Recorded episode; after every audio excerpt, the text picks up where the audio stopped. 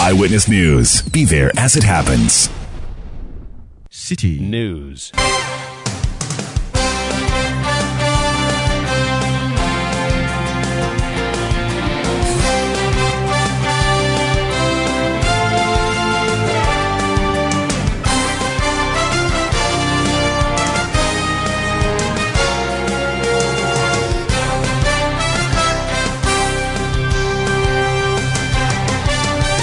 Hello, good evening. Welcome to Eyewitness News coming to you live from our studios at number 11, Dr. Martin Loop in Adabraka in Accra. My name is Selorm Adonoo and I'm here with Akosia Ochi. coming up over the next 90 minutes.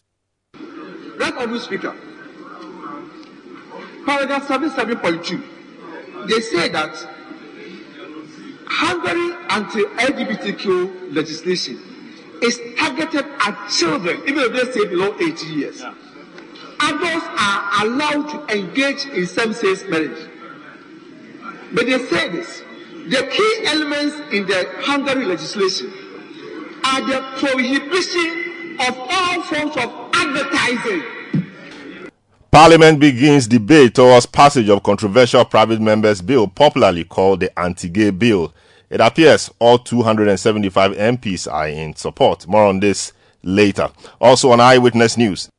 The situation is very dire because currently some are facing eviction from their property because some, I mean, use their property as a collateral to take some money to be able to do the supply. Creditors of the National Buffer Stock Company will today continue their protest at the company by sleeping at its premises for a second night in their quest to push for the payment of debt owed them for supplying food items to schools. Still on Eyewitness News, NDC accuses the NIA for colluding with the Electoral Commission to scheme towards rigging election 2024. Stay with 97.3 Citi FM for more on this and other stories on Eyewitness News and in business. Government to set up 1,000 electric car charging stations in Ghana within five years. There is more in business in the next 50 minutes. Eyewitness News is live across the country on all our affiliates and around the globe at citinewsroom.com. Your comments are welcome via WhatsApp line 0549 986 996. You can follow me on Twitter at Selorm Adonoo. The hashtag, as always, is Citi Newsroom. Akosia has our first story. Yes, so we'll start off with the National Food Suppliers Association because they're still protesting at the premises of the National Food Buffer Stock Company. The aggrieved workers began their protest yesterday with some spending the night at the place defying all conditions. The suppliers, who number about 275, are demanding the payment of two years arrears owed by the Buffer Stock Company for food suppliers made to some senior high schools.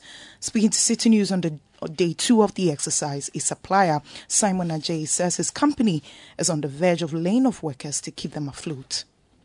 The situation is very dire because currently some are facing eviction from their property because some, I mean, use their property as a collateral to take some money to be able to do the supply. And we had the promise that at least by three months you should have your money. And we are running in excess of a year and a half, almost two years, without any payment. For instance, my company, we are also struggling seriously, and we have no option than to also lay off workers because for about a year and a half, I mean, there's no money coming in, we are not supplying. You, you understand? So that, that, that's the challenge we are facing now. In total, we are looking about 20 people going home because now they are in the house, they don't do any work, yet we pay them. We pay them. And that is not profitable. it, it is not at all. I mean, it's really collapsing our business, I can tell you. So you had um, a member of the protesting team of the creditors of the National Buffer Stock uh, Company who are protesting uh, at the premises of the uh, National Buffer Stock Company uh, because they claim that, or they say that uh, the company owes them uh, a lot of money. Eyewitness News on 97.3 uh, Citi FM. We'll go to Parliament now, where, uh, and we'll get back to this story. We're trying to raise some of the, uh, uh, the, the creditors on the line. We'll get back to that story as soon as we raise them. Now we go to Parliament. The minority in Parliament says no international treaty stands to be violated if the promotion of proper sexual human rights and Ghanaian family values bill is passed. The Constitutional, Legal and Parliamentary Affairs Committee in its report on the bill revealed that arguments raised against the bill include a breach of international treaties such as the Universal Declaration of Human Rights, International Covenant on Civic and Political Rights, among others. But debating the bill in Parliament, the ranking member on the Constitutional, Legal and Parliamentary Affairs, Bernard Ahiafor, denied such claims. In line with good parliamentary practice, we advertised the bill, and the bill became so sensational that we have received about 200 memoranda from the general public. And the committee, after going through the bill, came out with a report, and we are praying that the report of the committee be adopted and the bill be passed into law. The Speaker, by way of a preliminary comment, I submit that the bill under reference, if passed into law, would not violate Article 108 of the 1992 Constitution of the Republic of Ghana. Mr. Speaker, we've done enough consultation with experts in finance and economics, and we are of the view that Section 100 of the Public Financial Management Act would not be violated if this bill is passed into law. Because the bill has no fiscal impact for somebody to say there must be a fiscal impact analysis. We consulted the experts to that effect. Mr. Speaker, as said by those arguing against the bill, I am inclined to say that if this bill is passed into law, there is no provision in any international treaty or convention that will be violated by the passage of this particular bill into law. And they have not even stated one to be violated. Mr. Speaker, they are advocating for same-sex marriage. What then is marriage? Mr. Speaker, there is a famous celebrated case that uh, gives a classical legal definition of marriage. And mean, this case is Hyde versus Hyde. Every student of law in family law knows about this particular case that the classical legal definition of marriage found in Hyde versus Hyde. According to Lord Penzance, it defines marriage as a voluntary union for life between one man and one woman to the exclusion of others. He never defined marriage to be between a man and another man or a woman and another woman. Mr. Speaker, if you go further into law, in line with the case of Chiden versus Gordon Mendoza, Lord Millett stated clearly that a marriage, in marriage, a man's spouse, spouse, a man's spouse must be a woman, and a woman's spouse must be a man. They never defined marriage to be between same sex. He even went further to say that any marriage that the spouse will not be any marriage of a man that the spouse will not be a woman is void. So, Mr. Speaker, what are we talking about advocating for same sex marriage in the name of human rights? Mr. Speaker, what then is human rights? Mr. Speaker, human rights, basic human rights and freedom, uh, human rights are basic rights and freedom that belong to every person in the world from birth until death. So, Mr. Speaker, with the issue relating to the transgender, are they saying that because I am born a man. I am not given the opportunity as a man to transgender to be a woman. That was ranking member on the Constitutional, Legal and Parliamentary Affairs Committee, Bernard Ahiafor. And the member of Parliament for Ablekuma West, Owusu Ekuful, is urging women who are compelled by their husbands to undergo oral and anal sex to report to the police for assistance. The legislator indicated that some wives have been threatened with divorce by their husbands over failure to partake in such sexual acts, hence the need for the proposed bill to address such concerns. For the avoidance of doubt and for the information of all Ghanaians, oral sex, anal sex, regardless of whether it is between man and woman, man and man, or woman and woman is illegal under our law. So if there's anybody who is practicing oral sex or anal sex today on a man or a woman, please note that what you're doing is against the existing law of this country because it is a natural carnal knowledge. And so I will urge any woman, I will urge any woman, any young girl who is being subjected to any such practice under the guise of heterosexual uh, sex to know that what she's being asked to do is against our law and to seek help from the police to stop that act from happening. Mr. Speaker, oral sex is a natural carnal knowledge. Anal sex is a natural carnal knowledge. Use of sex toys is a natural carnal knowledge. Whether you do it on a man or a woman, and we need to recognize that and enforce the law of the land as it stands today.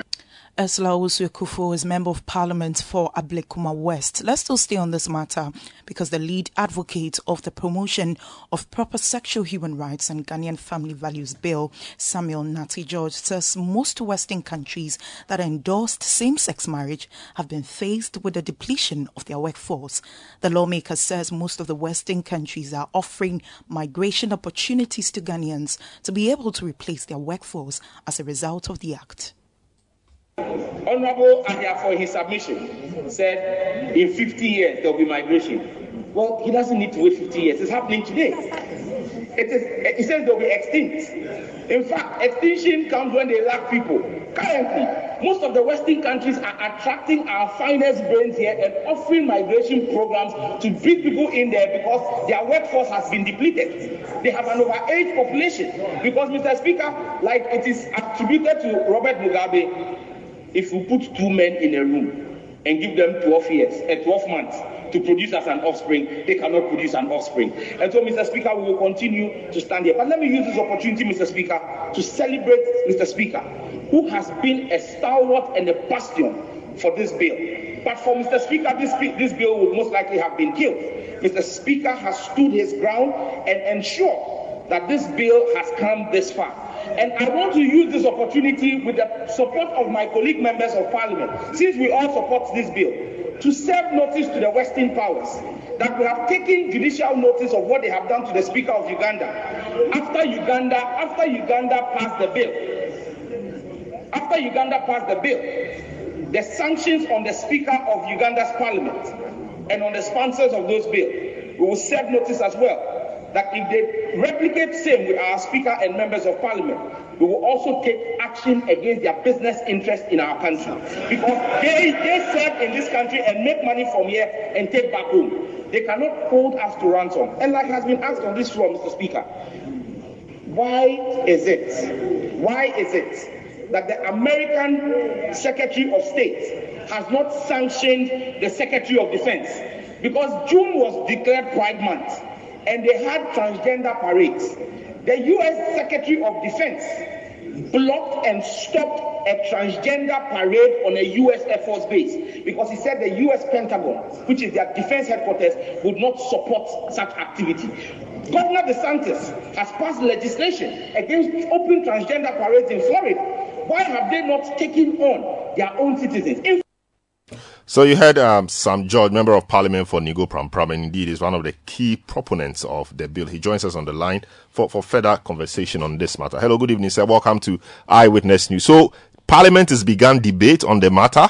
Um, can you tell us where this puts us in the process of um, legislation uh, uh, um, as far as the law enactment route is concerned? Where do we go from here? Good evening, Selorm. We have completed the debate of the committee's report. And so second reading is literally done. Now what we have to do is the consideration stage, which is where we will take the amendments that have been proposed by the committee to the bill. Um, the good thing is most of these amendments are amendments that were discussed extensively with us as sponsors, and so there's agreement on between the sponsors and the committee on about I'll say 95% of the amendments that have been proposed. So we have a few amendments that will just be brought on the House. About 5% of them will have a debate on them because the committee takes a view, as sponsors, we take a different view. But largely, once we are done with those clause by clause considerations, you have the third reading and then the bill is passed. I see. So, so what what will you see are some of the major amendments that this bill is likely to see based on your engagement with stakeholders?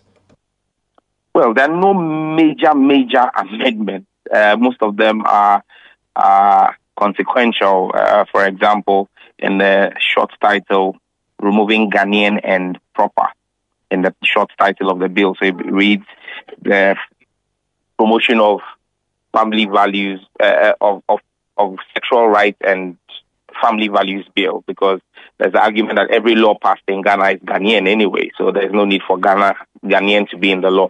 So those are some of the things. And then I think one of the biggest ticket items you may talk about will be the fact that we have taken out the issue of intersex. Um, mm. Because if, and, and if you look at that, it is not an it's not a, it's, it's not an acquired trait. It's it's it's yeah because it's natural, in the original bill, no, in the in the original bill, it is actually exempted and not criminalized. If you take the original bill, we when we when we list all the things that are criminal and all the expressions, we state intersex and state an exemption for it. So the decision is instead of stating it in the bill and creating an exemption, take it out completely. So that's what we've done. So that's why I said it's not substantial to the body of the bill. Um, on the issue of uh, financial cost to the state, a conversation was had around that, and we decided that okay, fine. Many of the churches and CSOs already provide medical support to um, people who need that support without it being legislated. So there's a portion that talks about providing medical care to persons who wanted help. Um, we would rather provide them access to that help without necessarily stating it in the bill so that that doesn't become the, the basis for any challenge and saying that it could attract costs to the state. Wow. So, so as it stands now, there is no provision for persons who may be caught in this web, you know, who may need medical assessment. There's no medical assessment. There's no such provision in, in the bill. And you're saying that you're taking it no, off? No, no, no, the, slow down. Okay. Slow down there is there is there are there are there is a proposed amendment to take out medical support for persons engaged in the act who during prosecution claim that they want help, which is something that was in the bill originally. Victims, support for victims, children who are molested, or persons who are molested by individuals still enjoy their, their protection.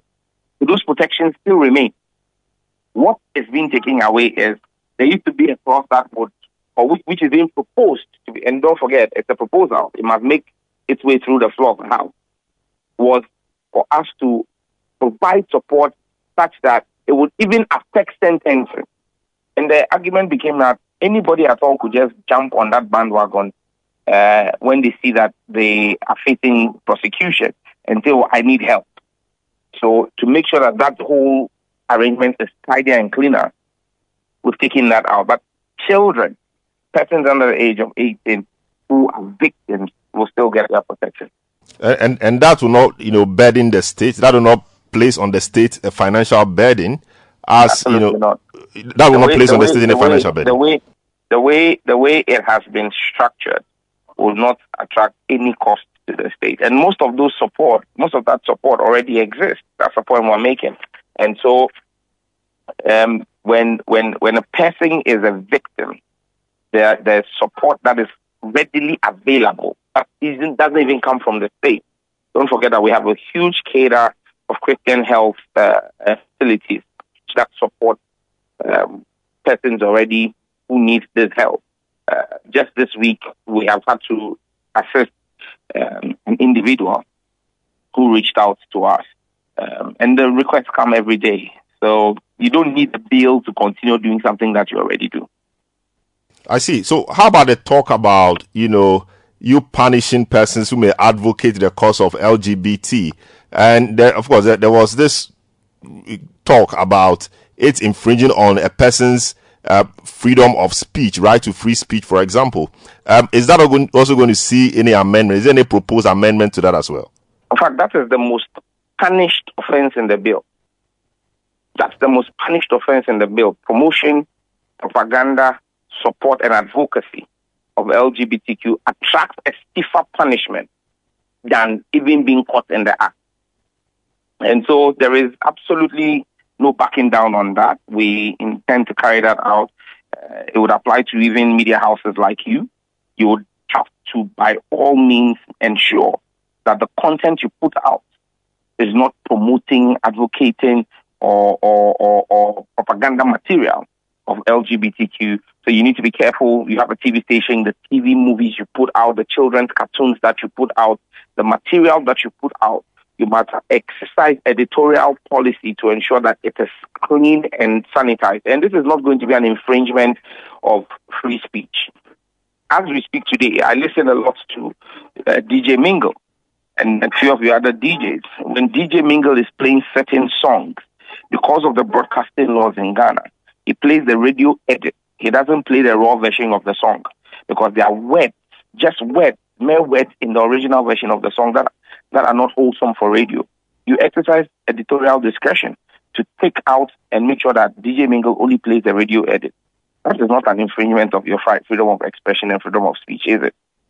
You, you, you also recorded no dissent in, in the in the debates today in, in Parliament. But in, in your interactions with your colleagues on the floor and, and elsewhere, uh, do you feel that this is a genuine reflection of the sentiments of MPs, or it is as a result of the fear of, public backlash that you think you know some dissenting voices on the matter you know may may face, and so these voices got subdued? You have that impression? If you are not bold enough to take a stand for something that you believe in, then what you believe in is suspect. So if you say anybody was afraid to take a stand for what they believe in, then anything you are afraid to let your neighbor know you are engaged in is criminal and offensive to society. So uh, it should not be something that should be said of any honorable member of the House. So I would take it that once there was no dissent, genuinely all honorable members of the House support the bill and are not engaged in activities that they wouldn't want their neighbors to find out about. I, I, I listened to Ursula Owusu Ekuful, um, the, the, the honorable member from Ablekuma West, I think, and she made a point about natural carnal knowledge in support of, of, of the bill. And she makes the case that anal sex, you know, even among couples, I mean, man and female, you know, is, is considered unnatural uh, and, and a whole lot. And she also made a case that the use of sex toys is also unnatural. Is, is there an assertion you agree with? I mean, in terms of the use of sex toys, do, do, do you share the same opinion that that also constitutes unnatural carnal knowledge? Well, my opinions on natural and unnatural carnal knowledge have found full expression in the bill. Um, the Honorable Ursula Owusu Ekuful is a member of the Constitutional Parliamentary Legal and Parliamentary Affairs Committee. Um, she's at liberty to file amendments when we get to the consideration stage to reflect any uh, views she may hold, or she can even bring her own private member's bill. But for me, I'm comfortable with what has been expressed in the bill. Because I, I, asked because there appears to be a booming industry which deals in, in sex toys. And so if the use of these objects, you know, are frowned upon by the law, then what, what, what business do they have still having their shops if open? You, if you have read the law, the law doesn't say what you are saying. because the, the, the law in essence will talk about or talks about unnatural carnal knowledge. And, and the law and, goes on. The law goes on to specify acts that have been prescribed. So it is not an omnibus thing. It's not a morality law. The law has specific items that have been criminalized. There's specific acts that have been criminalized in the bill before Parliament. And so, if anybody wants to add anything, if tell them you want to add anything, speak to your MP to file an amendment at the consideration stage. But you cannot extrapolate or think into being what you think that is not in the law and say it is in the law. Thank you so much, uh, the Honorable Sam George, and, and, and, and, thank you so much for all the job you do for the people of Ghana and specifically for the people of Ningo Prampram as far as this particular one is concerned. Eyewitness News on 97.3 Citi FM. We've been also joined on the line by Reverend Ntim Fordjour, who is a Deputy Education Minister, and indeed is the, appears to be the only a member of the ruling party side in Parliament that was part of the proponents. He joins us on the line for a few comments on this matter. Hello, good evening, sir. Welcome to Eyewitness News. You should certainly be happy that this bill has finally seen the day of debate and moving to the next stage. Oh, thank you very much, Selorm. Indeed, this is a great uh, milestone um, in the process leading up to the passage of a bill that the whole of Ghana uh, is looking forward to. The young, the old, across all religious sects and beliefs, uh, traditional rulers, everyone unanimously um, support this position that it is a single legislation that will be remembered in history and is formidable and is going to stand the test of time and, and several, several generations will come to remember this legislation as one. That's to, to protect the sanctity and dignity of the peoples of our land, our traditional values, our beliefs, and our, our norms as a people. And so we're, we're thankful to God that we've been able to have the second reading done. Um, now, subsequently, we're going to have uh, we're going to have the consideration stage and then eventually the third reading. And we just can't wait to get it passed. I, I recall when your name came up as one of those uh, pushing for uh, uh, the bill. I mean, some of your colleagues were were not uh, so happy about the fact that you were part of the team of minority MPs trying to push this. But, you know, how, how did it happen in the end that we have all your colleagues now supporting this bill? What, what went on behind the scenes? Yeah, um, I don't recall any point where any of the members of parliament, both NDC and NPP, expressed any kind of reservation uh, or any position contrary to what unanimously has been taken on, on, on the matter of LGBT. Uh, if you recall, uh, somewhere exactly on 25th of August 2017. That was in the seventh parliament. That was the first time that I raised this matter uh, in a press release. Citi, uh, FMC TV, and all media stations supported. They carried it widely. It became a big legislative matter at the time. Subsequently, I followed up with a statement to Parliament on the floor, and it was unanimously supported by both uh, majority and minority, NDC, NPP, both sides of the aisle.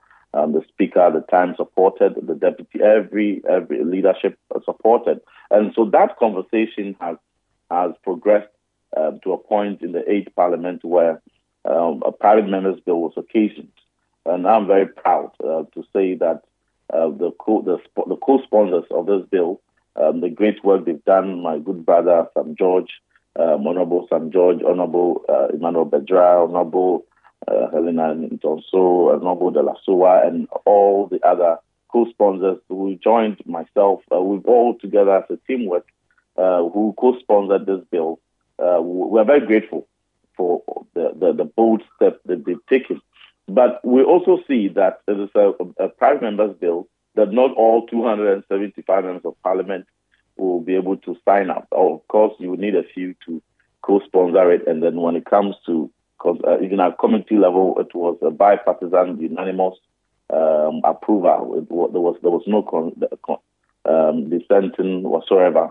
Uh, both sides of the aisle at the committee level agreed.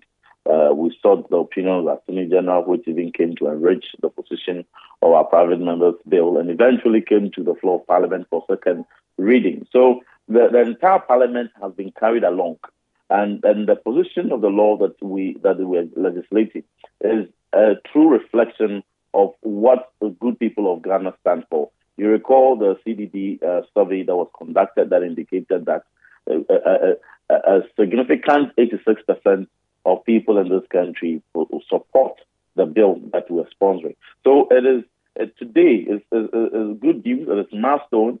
Uh, it is a win situation for the whole of Ghana, for NPP, for NDC, for every political party, for both sides of the aisle. It is a big victory for society. And so uh, uh, it is not something that any particular political party or member of parliament or just a, a small section can take credit for. Because we also recognize the strong uh, support and contribution of the religious uh, community, um, the clergy, Ghana Pentecostal and Charismatic Council, Ghana Christian Council, the Catholic Bishop Conference, uh, all the Muslim Umbrella Association, Association of Islamic brothers and sisters, all traditional rulers, every belief system found expression strongly in this position taken. It is not a religious law. It is, it is, it is not just a matter of morals, but it's a, an a product of an intellectual consultation, uh, which in, in very, very uh, interestingly does not violate, no portion of the bill violates any portion of the Constitution of Ghana, neither does any portion of our bill violate any international treaty or uh, Universal Declaration of Human Rights. So, so this is, is a great position boldly expressed, uh, and it's a, a, collective victory. What we are saying is that the, the advocacy for and promotion of and, and, and the propaganda of LGBT and its related activities, they are proscribed, and so must they be. And the position of the law strengthened to adequately um, deal with the fluidities and the gray areas around it. Very well. Uh, there are people who think that yeah, this is a good law, but but we may be fighting a losing battle because it is just a matter of time that Ghana will eventually be engulfed in, in, in this practice as well because it's something that is, is running across the whole world and Ghana on its own cannot be an island no matter uh, uh, the, the stringent nature of your of your of your of your laws. So for example, I mean we consume movies. Of course, some judges have spoken about uh, um, the, the, the part about advocacy, etc. But do we have the bandwidth as a people to monitor TV stations, even this day and age, social media, WhatsApp messages that may seek to propagate, you know, uh, um, um, videos that may seek to propagate the practice we are prescribing now? Do we have that bandwidth? This bill that we, we are soon going to pass into law is one that is formidable. It's one that has come to stay. It's one that is relevant today, and it's one that is going to be relevant in the next 500, 800, 900 years. It is not something I foresee being overturned. If there's any portion of it that will even be amended in the, in the, the future, is going to be one that will enhance further the position and even make it more robust in dealing with what as a people we prescribe. It's not something that is going to wash away. Uh, so it is uh, it's for this generation, the future generation, generations to come. Ghana is not going to be an island because there are many countries that have similar legislation. Um, the, the, our good brothers in the Gulf region, Kuwait, uh, UAE, uh, uh, Qatar, um, you can you can name them: Saudi Arabia, uh, Russia, um, China, and many other countries that are not even in Africa. They have similar laws, legislation that that that that mirror the position that we have taken, and and and those those legislations have stood the test of time. And so Ghana is not going to be the first to take this position, and and definitely this is formidable and is going to survive. So we are not doing anything peculiar and novel. It is something that is uh, a practice, a legislative practice that is, is practiced in many very notable countries. And so what we're saying and what we always say is that this is not a diplomatic battle, neither must this become uh, uh, uh, uh, must this occasion any diplomatic brawl because each country is sovereign and, and, and each country has the liberty to pass laws that reflect the ideals and values of their people. And so oftentimes when we had even disagreed with uh, people, uh, our brothers in the, in the in the West, who have even in some um, cases accepted some part of LGBT. Some even United States, for instance, it's not across all the states that have accepted LGBT. There are some states now you can in, in the United States today which which abhor and, and prescribe LGBT. And so what we're saying is that even for those ones who have unanimously accepted various elements of LGBT in their laws, it is not it's not being unanimous. It is a law position they've taken, but you still find a good number of their people dissenting. But there's a, nonetheless, there's a law they've taken, and every other country in, in, in the in the spirit of good neighborliness and, and mutual respect respects the position they've taken. So when they travel there, they do as the laws have determined. Much the same way, we have taken this position which reflects our deals and norms and beliefs, and, and, and it does not in any way violate any international treaty. In much the same way, in reciprocity, we expect that even if any country in the world does not agree with our position, they must respect what the majority and overwhelming majority of the people have expressed as what we want and what we want to go by, and therefore must not, um, I mean, ruffle any feathers in our trade, in our uh, diplomatic relations or friendliness whatsoever. And therefore, we expect that they make pronouncements that are decent, that are respectful, and that will further enhance the already cordial relations we have with them. The, the, the, danger many people fear is that, of course, the bill does not prescribe mob justice, you know, and, and things like that in dealing with the problem. The bill actually deals with due process. But, you know, not everybody will read the bill. Are you not worried that some persons in society uh, may begin to exert their own forms of discipline or mob justice or on suspected practitioners of this practice? Of course, the police will arrest those people taking the law into their own hands, but it might be too late. They, they may they may have caused harm to people before the police arrest them. Are you not concerned or worried about that? You know, the, the Constitution, relevant portions of the Constitution, Article 14, Article 17, Article 33, various portions um, speak to um, the liberties, freedom, and the human rights that must be protected. And, and, and, and definitely that is what this bill seeks to address. Yes, like other laws who, which have prescribed um, um, tests, which have prescribed uh, murder, which have prescribed armed robbery, for instance. There's still provision in that law that protects the su- suspect of those crimes. And so uh, it is the particular particular acts that have been prescribed or that we are seeking to prescribe. But the practitioners or suspected practitioners, there are adequate provisions in the in the bill that will protect them even in the event where they are they are being found or determined or pronounced by court as guilty. They still have their their human rights that that will be protected. And so it is this law is in no way is promoting it. Neither is it going to promote no shape or form in any way going to promote mob justice or any anything of that of that nature against people suspected or even determined to have, have fallen foul of any part of the law we are proposing. So there's adequate provision for protection of everybody's human rights.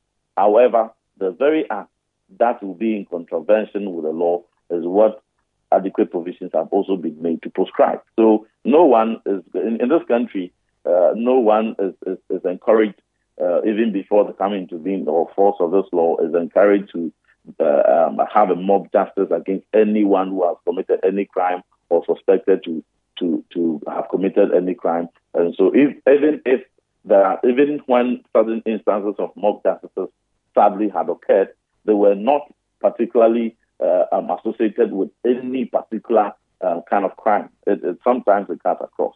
So uh, even that is proscribed, and mm. that is, is, is, prescribed, and is in much the same way. Any kind of crime, anyone that is suspected or even determined to have been guilty, still need protection and an adequate prote- uh, provision in this bill to protect that person. Mm. So, someone called Alex from Spintex just sent a message, and I, I, I want to have, know your view on this. He said, I pray we shall see the day when the hypocrisy of our elderly will fall uh, and we will begin to respect the rights of people. What a man does in his room shouldn't be the state's concern unless it infringes on the rights of another. One day we will wake up and wonder why we ended up in this oppressive space or place.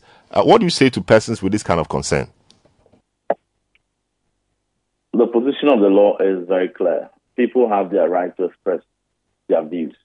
The interesting thing is that over 86% are people who have determined that as a society, we, we have come from somewhere, we're going somewhere, we are guided by our rules, our norms, and in any civil society, there are basic principles that guide our identity, our lifestyles, and therefore um, the adequate laws must be made so that we don't get to a situation where people will just get up and say, in the in under the guise of human rights, I feel like I'm a woman. Now the next day I feel like I'm a man. The next day I feel like I'm wood, I'm cat. I feel like I I can go and sleep with just anything or anybody of the of same sex. There must be decency. There must be orderliness. There must be that, that, that, that there must be order in, that is guiding how we have been wired and created as human beings, and therefore matters of of, of sexual perversion, as I put it, must not be condoned as human rights. They are sexual perversion. That is not how anybody is created.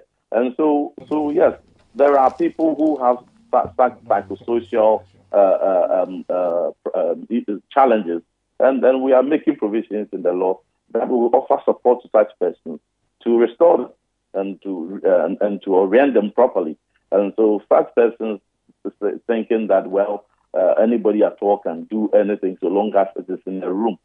You cannot plan a coup in a room. You cannot do certain things in a room. Can, uh, so so so we need to understand the matter that the matters we are raising in that context and not lump everything under human rights to say that this, this though in an Australian authority this bill, no provision in it uh, uh, uh, infringes or violates hmm. any international or universal declaration. Very well. Mm, very well. That yes. Any portion violates the constitution. Yes, and, and, and I want the freedoms, the liberties, and the dignity of our peoples are going to be safeguarded by this.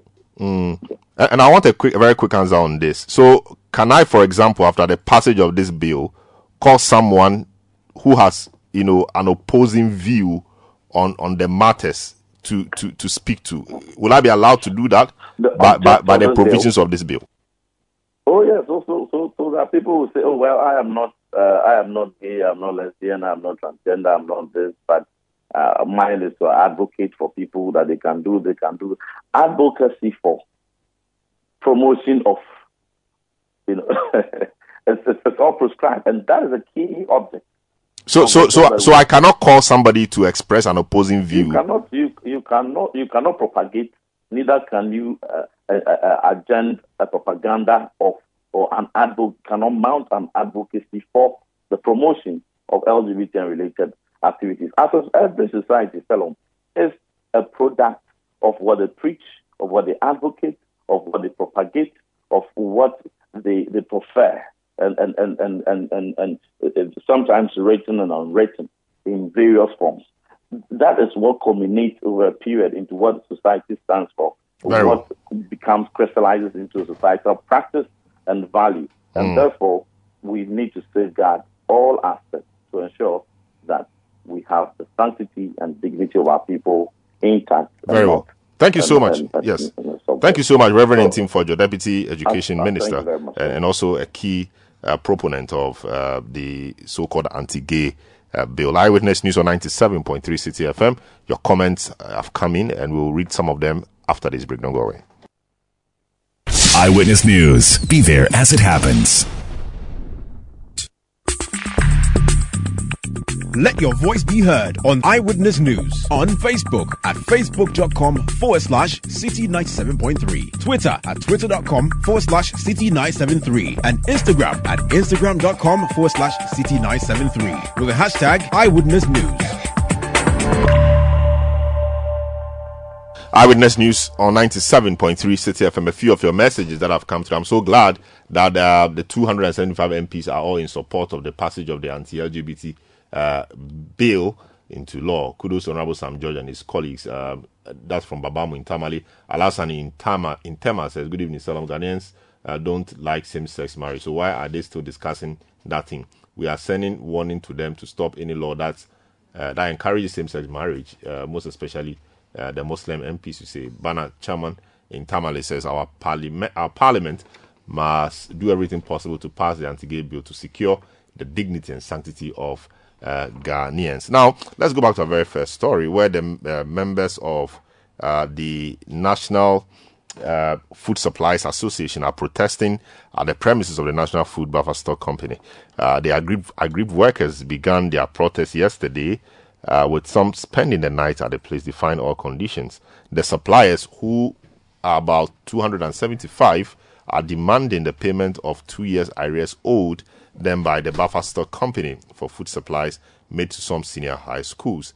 Uh, so we've been joined on the line now uh, by one of uh, the, the, the persons um, who who are participants in this particular protest. Actually, the spokesperson of the National Association of Food Suppliers, Kweku uh, Amedume, to, to help us appreciate what, what their current situation is. Hello, good evening, sir. Welcome to Eyewitness News. How much exactly uh, does the state or does the National Food Buffer Stock Company owe you?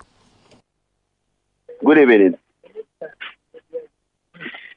Yes, how much are you owed in all? The money is about 270 million Ghana cedis. And what has your engagement with the uh, National Food Buffer Stock Company produced? What have you been told? What what what assurances have you been given? Have they given you a timeline? Is there a payment plan?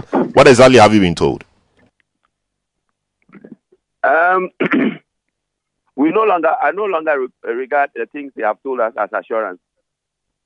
Uh, they are just things that were not meant or they were not intended uh, to, to be what they meant. They, they, they, they, they, made us to believe. Because over the last two years, it's been the same story. It's been promises which never saw the, the light of day. And so, as for the promises, as for the assurance, we are fed up. All we are looking for is our money to be given to us. Is it a case that some some of your members or some food suppliers are paid or being paid whilst others are not paid or being paid? Because we know that the the schools continue getting supplies from some of your members. So what's the situation? Is it that everybody is not being paid or just those of you or 275 of you are, are not paid? Is that the situation? What was the situation really? Thank you very much for this very question. Um, the issue is when the free SHS started, we started with free SHS. We started with, with buffer stock and we were supplying the food stuff to buffer stock. We did that from 2017, they were paying 2018, they were paying 2019, they were paying 2020, they were paying until 2021, where uh, there were uh, some difficulties uh, from government side. So in 2021, we're paid just a minute part of what we supplied. But because we have done, we had done supplies with them uh, over the years, we built some uh, confidence and trusted that perhaps they had run into difficulties. And so when they asked us to continue supply, we did. In 2022, the entire year we supplied, government never gave us a penny, a dime. In 2023, when we were demanding, we were pushing, we were pushing, they were not giving us. Until 2023, they invited us into a meeting where they convinced us again once more that government was trying to pull some money together for us, so we should go and do some emergency supplies for government, and that they were uh, they are they are they are putting our money together. So by the time we finish supply, they were going to give us our money. We complied and did the supply. We we, we, we, we tried to, to make government to pay us, all to no avail. Uh, until recently, when the minister told us that he had released 90% of what we were chasing to the buffer stock. So he was surprised buffer stock didn't give us the money. So we came back to buffer stock to inquire why our, money was not released to us when indeed that money had been given to him. The only answer he had was for us was that he had used portion of that money to defray a loan that he, he procured on his book.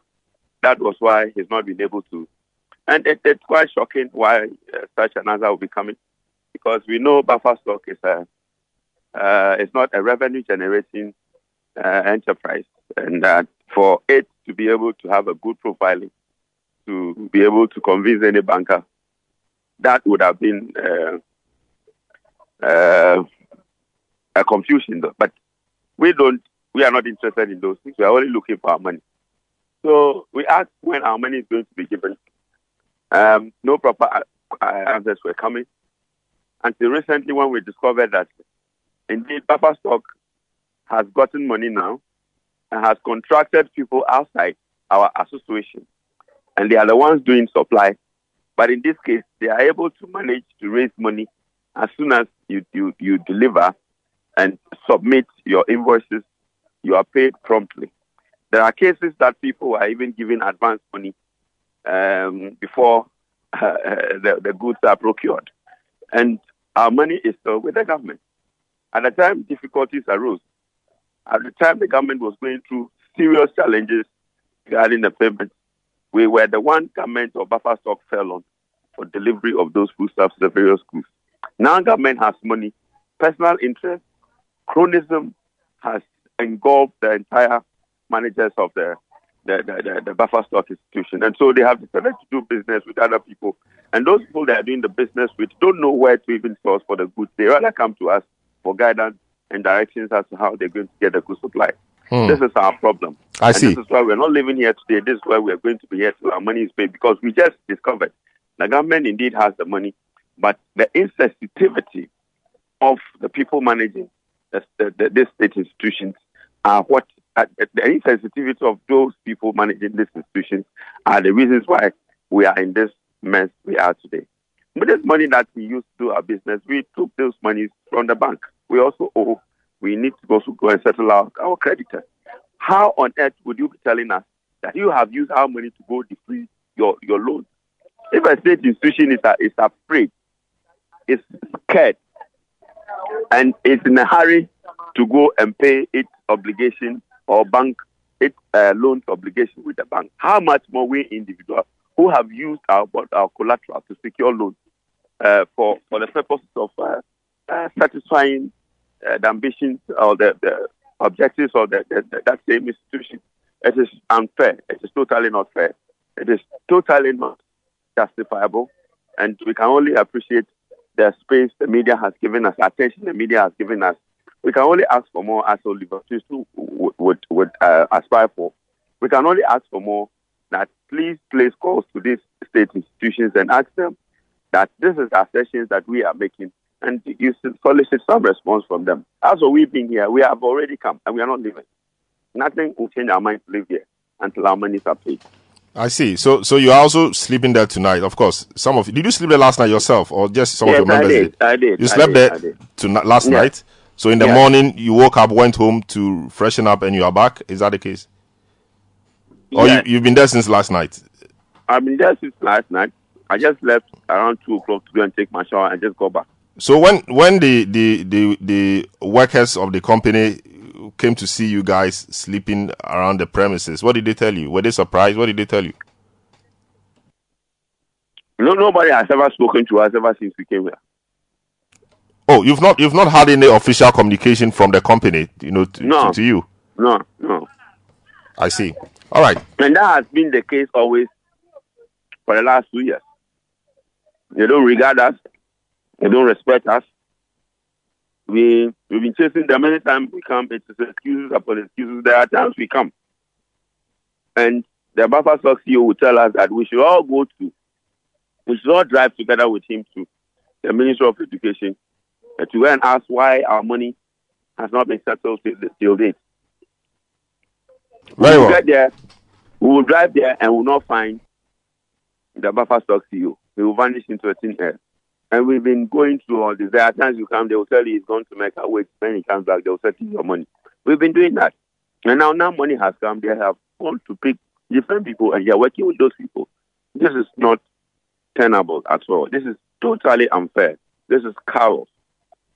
I see. We wish you the very best, and we hope that uh, soon your your your challenges uh, are addressed. Thank you so much, Kweku Amedume, spokesperson for the National Association of Food Suppliers. Akosia has another story. The National Democratic Congress is accusing the National Identification Authority of data suppression by not making the registration of the Ghana card accessible in many parts of the country. The party's leadership claims says this move is an act to deny a lot of voters access to vote in the 2024 general elections. Here's Deputy General Secretary Mustafa Gbande speaking to Citi News. My checks shows that NIA is in certain regions undertaking what they call premium express service. And the premium express service, you are required to pay about 280 Ghana cedis before you can be given a Ghana card. I, I, I thought that to, to how much they charge goes with um, those who have misplaced or coming to make some effect changes or no that's for emergency registration but not for acquire. not that's for emergency registration acquisition okay. but because you need it immediately they does it express and then uh, you know you have to pay 250 280 ghana cedis in this economy where people cannot even get food to eat at this time where the issue of Ghana card has become so important. How do we then say that it's a public service, it's a public document, when the whole intent of the institution that is supposed to be giving that service is rather to make profit? Now, we are saying that the NIA is only engaged in an exercise that is geared towards preventing Ghanaians from registering for Ghana card. Number two, we also feel that the NIA is deliberately doing that to allow for data suppression so that if it becomes the only document for registration uh, to acquire a voter ID card, then that data that has been suppressed would have affected the election of 2024. That was Deputy General Secretary of the National Democratic Congress, Mustafa Gbande. Now, Minister of Communication and Digitalization, Ursula Owusu-Ekuful, has underscored the need for legislative instruments to empower the National Information Technology Agency to discharge its mandate of implementing Ghana's IT policies. The minister says the absence of legislative instruments over the years has hampered government's digitalization agenda. Speaking to the media on the sidelines of a stakeholder engagement to discuss the draft content of legislative instruments, Ursula Owusu-Ekuful said more will be done to place the national uh, digitalization agenda at the heart of the country's ICT ecosystem. Just like the Attorney General is the legal advisor to government, we see NITA as the ICT advisor to government. Not all of us are experts in this area. So we've left it for the service providers to dictate the pace of our digitalization without the policymaker determining the how and the when and the, the what. It is as if people come up with products and we say, ah, it's a good idea, let's do it. But is it part of the implementation of your own policy? And is it in line with your own objectives as a government? That gap has also been identified. And this is where NITA should be the heart of the ICT ecosystem and see that everything that we're doing is in line with the implementation of the policy that we have decided will guide this process. So we've, we've finalized the digital economy policy, which is an improvement or, or an enhancement of the ICT for accelerated development policy that was passed in 2003. We now have a draft digital economy policy which is going to uh, cabinet for approval and should be outdoors. We've done extensive stakeholder consultation and and, and got their input on it already. So that is done.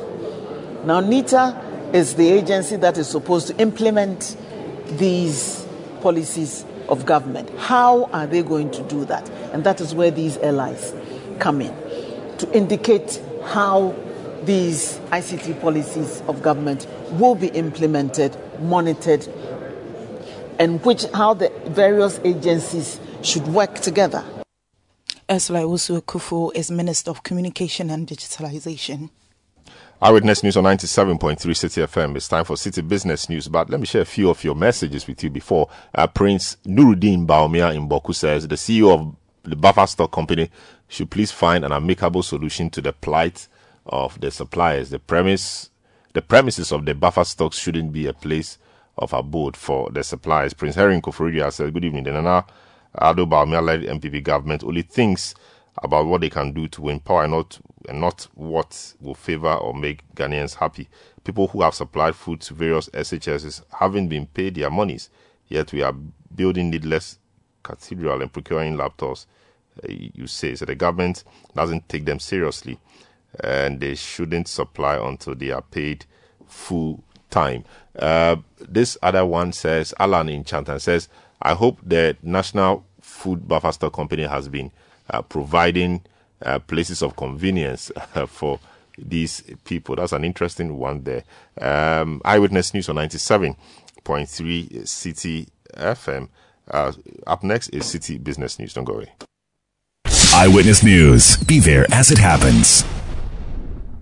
Get the details. Every significant financial transaction, every market movement, and all the policies that affect your business. Citi Business News. Be informed. Hello and welcome to Citi Business News on Eyewitness News, brought to you by CitiBusinessNews.com. I am Akosia Ocho. Let's settle for details of our stories now. The Minister of State at the Finance Ministry, Mohammed Amin Adam, has announced the government's plans to set up a thousand electric car charging stations across the country within the next five years. The decision, according to him, comes as Ghana experiences a growing number of electric vehicles on its roads, with over 100,000 already in operation. Addressing attendees at the Climate Finance for Sustainable Transition in Africa conference, Mohammed Amin Adam emphasized that the establishment of the necessary charging infrastructure is crucial to promote the widespread adoption of electric vehicles. And we are hoping that over the next five years, we should be able to build about 1,000 electric charging stations so that we provide the infrastructure to promote the use of electric uh, vehicles. The infrastructure is so critical. If we don't have it, electric vehicles come in. What happens? They cannot operate. And that is where people will find in, in, in ingenious ways to fire the vehicles. And some of which could even cause problems, accidents for us, because they have to tamper with electric infrastructure. So, Ghanaians, let's sit up. Government is doing its part. This is what we want to do about 1,000 charging stations over the next five years to provide the infrastructure for those who want to bring uh, electric vehicles into the country. There are also regulations that are being developed by the Energy Commission to regulate the manufacturing and use of electric vehicles. Mohammed Amin Adam is Minister of State at the Finance Ministry. Now, the Minister of Trade and Industry, Kobina Tahir has revealed that over 3,000 jobs have been created by some 311 firms who benefited from the COVID 19 response grant. The overall aim of the program was to support SMEs with a high potential of implementing productivity and also competitiveness, enhancing initiatives to accelerate their growth.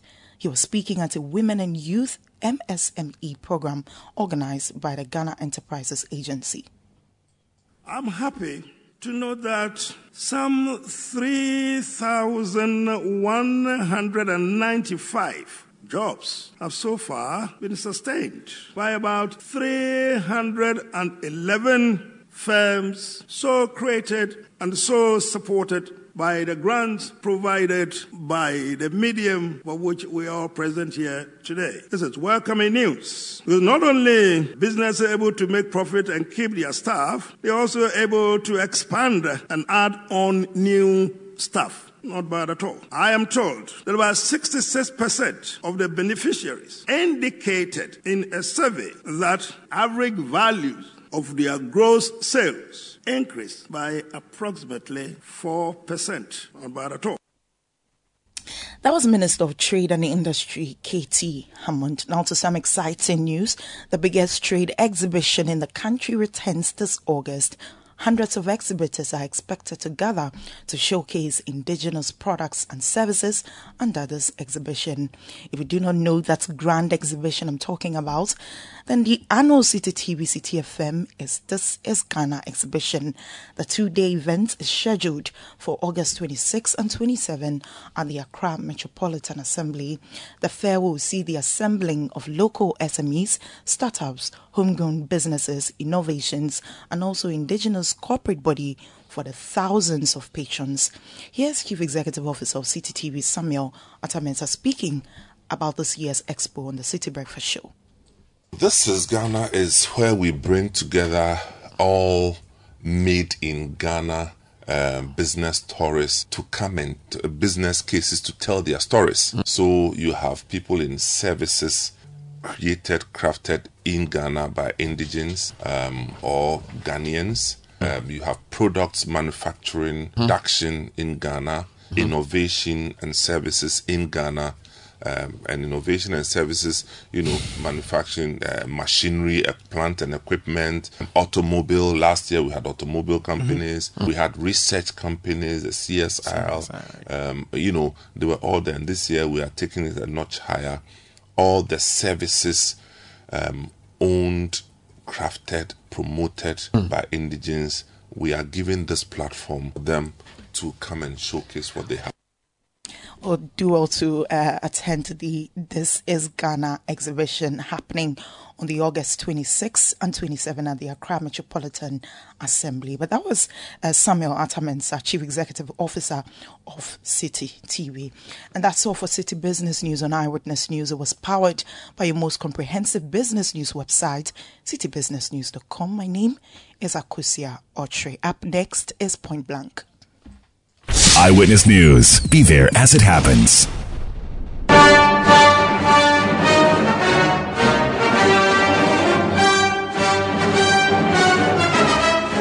Welcome to Point Blank segment of the Eyewitness News. 20 minutes to the top of the hour. On Point Blank tonight, we bring you excerpts of the debate in Parliament on the LGBT bill. important bill.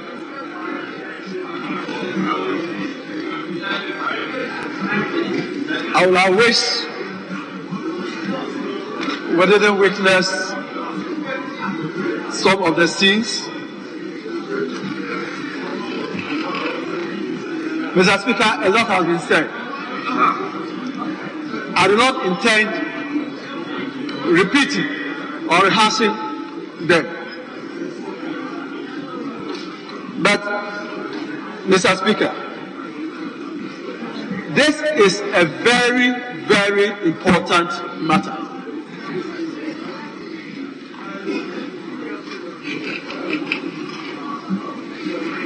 Mr. Speaker, page 5 of the report, object of the bill. Object of the bill is as contained in the memorandum accompanying the bill is to provide for proper human sexual rights and Ghanaian family values. Proscribe LGBTQ plus and related activities. Proscribe propaganda of advocacy for or promotion of, and they have a long thing, LGBTQ, IAPP, and all that. Mr. Speaker, it's important we focus on this matter. A lot has been said emphasis on our cultural, our moral values as a nation. Very well articulated by honorable members. But, Mr. Speaker, I want us to draw attention to this. All that has been said is known. It's been the Bible all these years. It's been the Holy Quran all these years. Our moral values are known. Then why are we now expecting to expand what is in our laws and then bring such an important bill and pass it to law. Why? It is because of the promotion and advocacy of those who believe in this madness. That is the issue. That for me is the issue, Mr. Speaker. The issue is not repeating that homosexual is madness. It is total madness.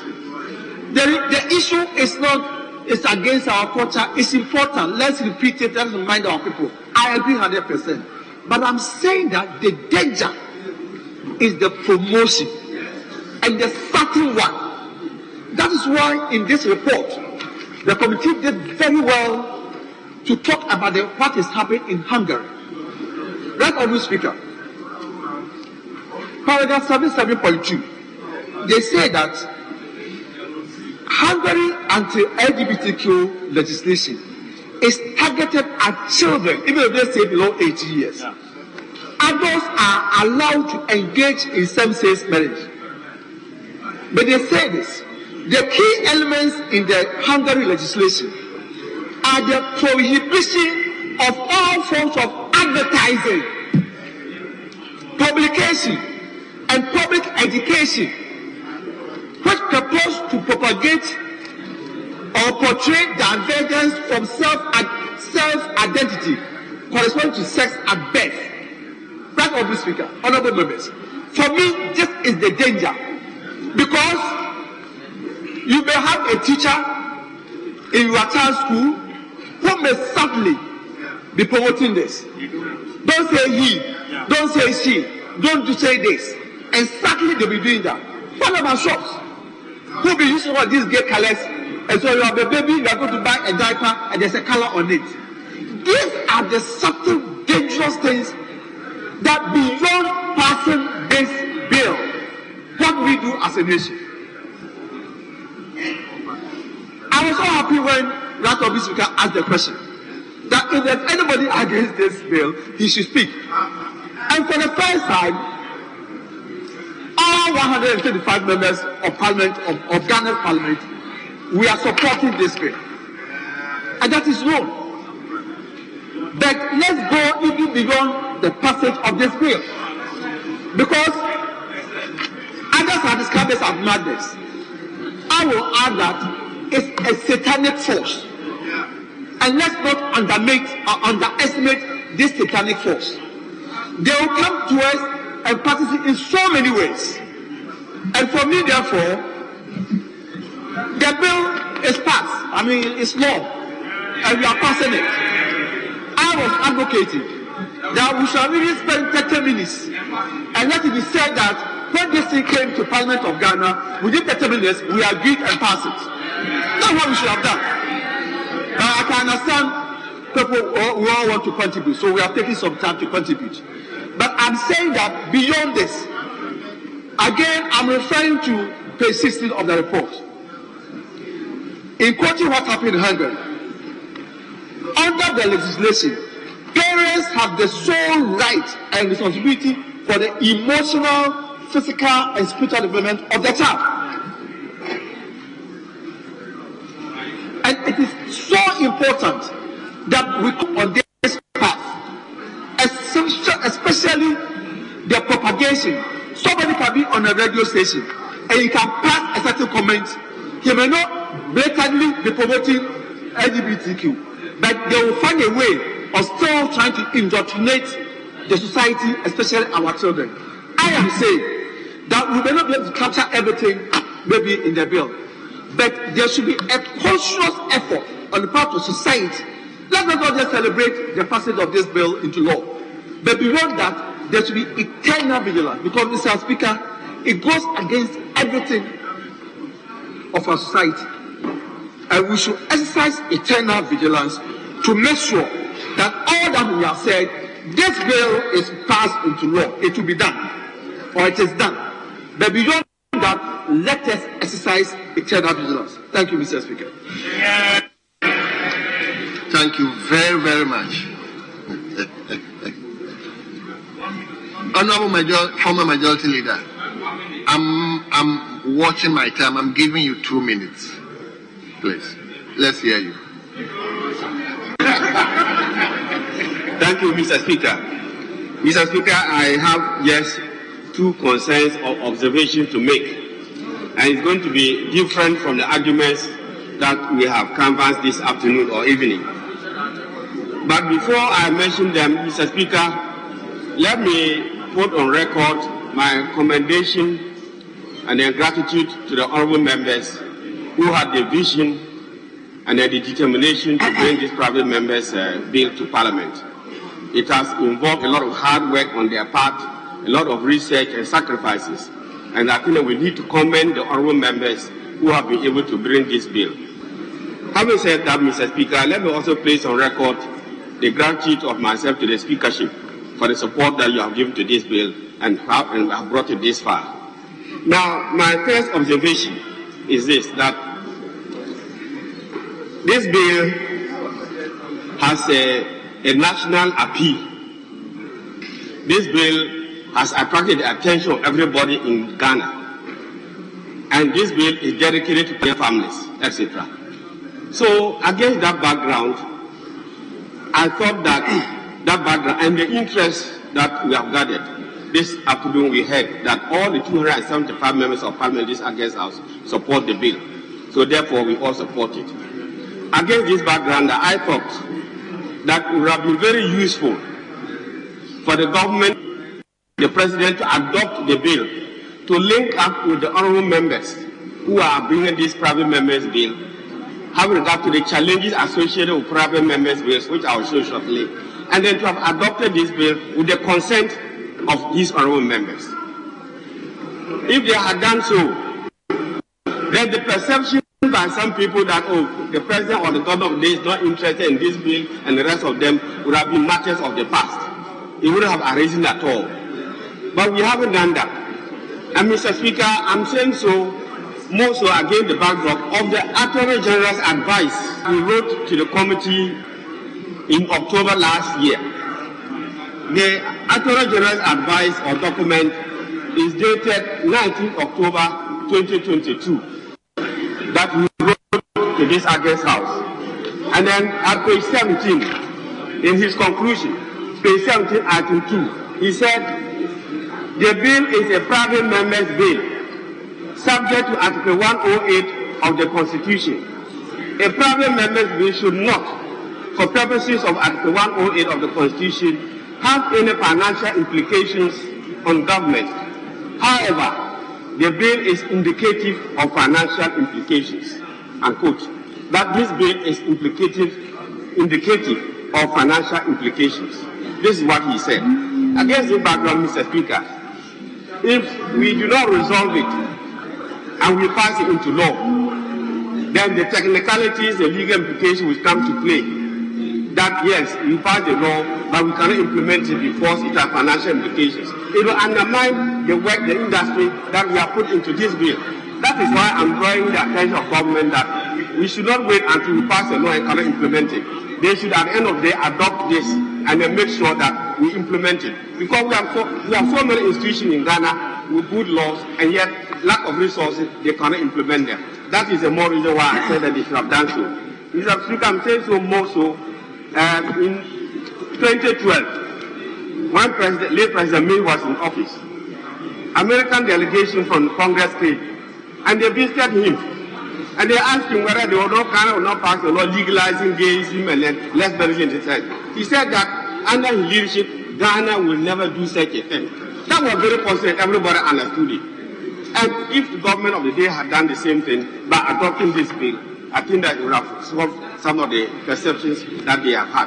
And lastly, um, if you look at object of the bill, I will argue this during the time of the consideration stage. The object of the bill, and that I think that we should be looking at. Well, well, I want to give, I want to thank you for the opportunity given me.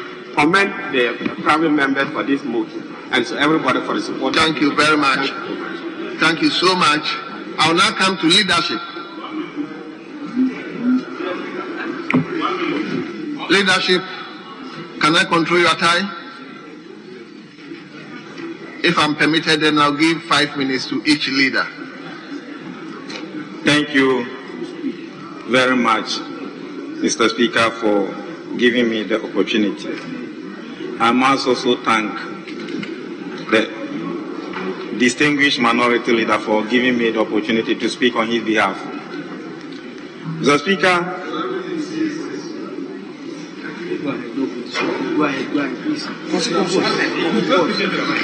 Mr. Speaker, I was a bit sad. By God will always be God. What just happened here is what is happening outside the chamber. And therefore, the problem or the defect that the passage of this bill seek to cure is what we have seen here. Mr. Speaker, what am I saying? There are no timelines that can work me by 100 years, 200 years. LGBTQ this is going to be a right. No, there can never be a timeline. And let nobody there put a timeline. Mr. Speaker, I must also continue from where the veteran majority, former majority leader ended. That His Excellency the President should have considered adopting this bill to be a government bill. Mr. Speaker, this is not the first of its kind. During the third parliament, and that was during the reign of His Excellency John Agyekum Kufuor, the Institute of Economic Affairs initiated a private members bill, same like this, and that was to cure a defect in relation to domestic violence bill. His Excellency adopted that bill from don't be distracted. Mr. Speaker, honorable member, address me, and you have former former President John Agyekum Kufuor seeing very well that the, what was started as a private members bill, and that is the domestic violence and victim support bill, was for the good of the country. He adopted it from Institute of Economic Affairs, that is IE, and it became a government bill. And that is what we now have as a, a Domestic Violence Act. So, Mr. Speaker, why am I saying this? It has happened before, there's precedence. And therefore, seeing that there's a consensus in this House, almost all the 275 MPs are speaking in support of this bill. Mr. Speaker, we should not further belabor the point. It must cease to be from a private members bill and become a government bill so that everybody will have the confidence. Mr. Speaker, why are we here? We are representing the good people outside this chamber. We are representatives. And tell me which MP sitting here will go to his constituency and they will not urge him to come and make sure that this law pass through. Mr. Speaker, I've gone through the report. And if you look at the, the argument against the bill, what they are saying is that, oh, inclusive society promoted and therefore this LGBTQ is a portion of the right of democracy. Mr. Speaker, if when we were passing the 1992 constitution in this country, when Ghana went into a referendum, the Ghanaian, the Ghanaian public were told that we were going to practice constitutional rule and that LGBTQ was going to be part of the rights. Mr. Speaker, I bet you this constitution wouldn't have seen the light of the day. This is not what we told them. We told them we were coming to protect their values and rights and all those things. We were coming to make sure that the rights of the weaker ones were protected, but not to accept LGBTQ. Listen, Mr. Speaker, even here, when somebody is being mentioned that you you are, you, you can see what will happen here. Nobody wants to associate with it. So, why is it that nobody is even feeling free? If you even to mention its name, people are scared. So the bill must go through, and I do totally agree with the honourable minority when he said the committee should have agreed that the bill be passed under, under, under 119. That's on a certificate of agency. I agree with you, Mr. Speaker. But we cannot debate this bill, this bill without recognizing the valuable cont- contribution of the initiators of the bill. I've gone through the report, and what the committee has written. Mr. Speaker, how did the bill begin? It began by the prominent personality, Apostle Professor Opoku Yina, the former chairman of the Church of Pentecost, and lawyer For Amwani. There, he, For Amwani is the general secretary of the coalition, and Apostle Professor Opoku Yina was the chairman, is the chairman of the coalition. They saw the need that no, what was happening in the country was not in good taste, and therefore something must be done about it.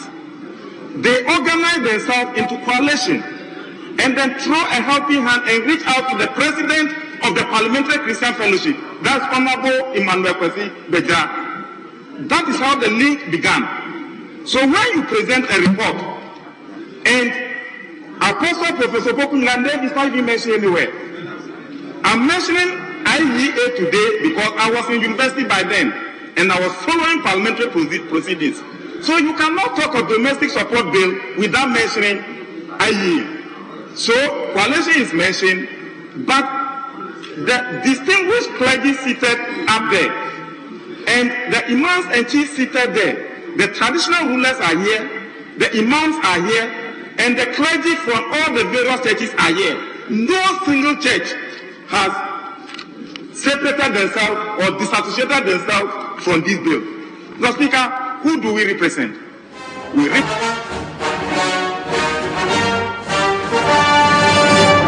So you had excerpts of the debate in Parliament today on the anti LGBT bill. That's our program for tonight. My name is Selorm Adonoo. Earlier you heard Akosi Archery, show produced by Nana Kwabena Wilson and Sami Wiafi, as well as Bevlin London. Technical assistance has been given by Daniel Squashy. Up next is Face to Face. Have a good evening.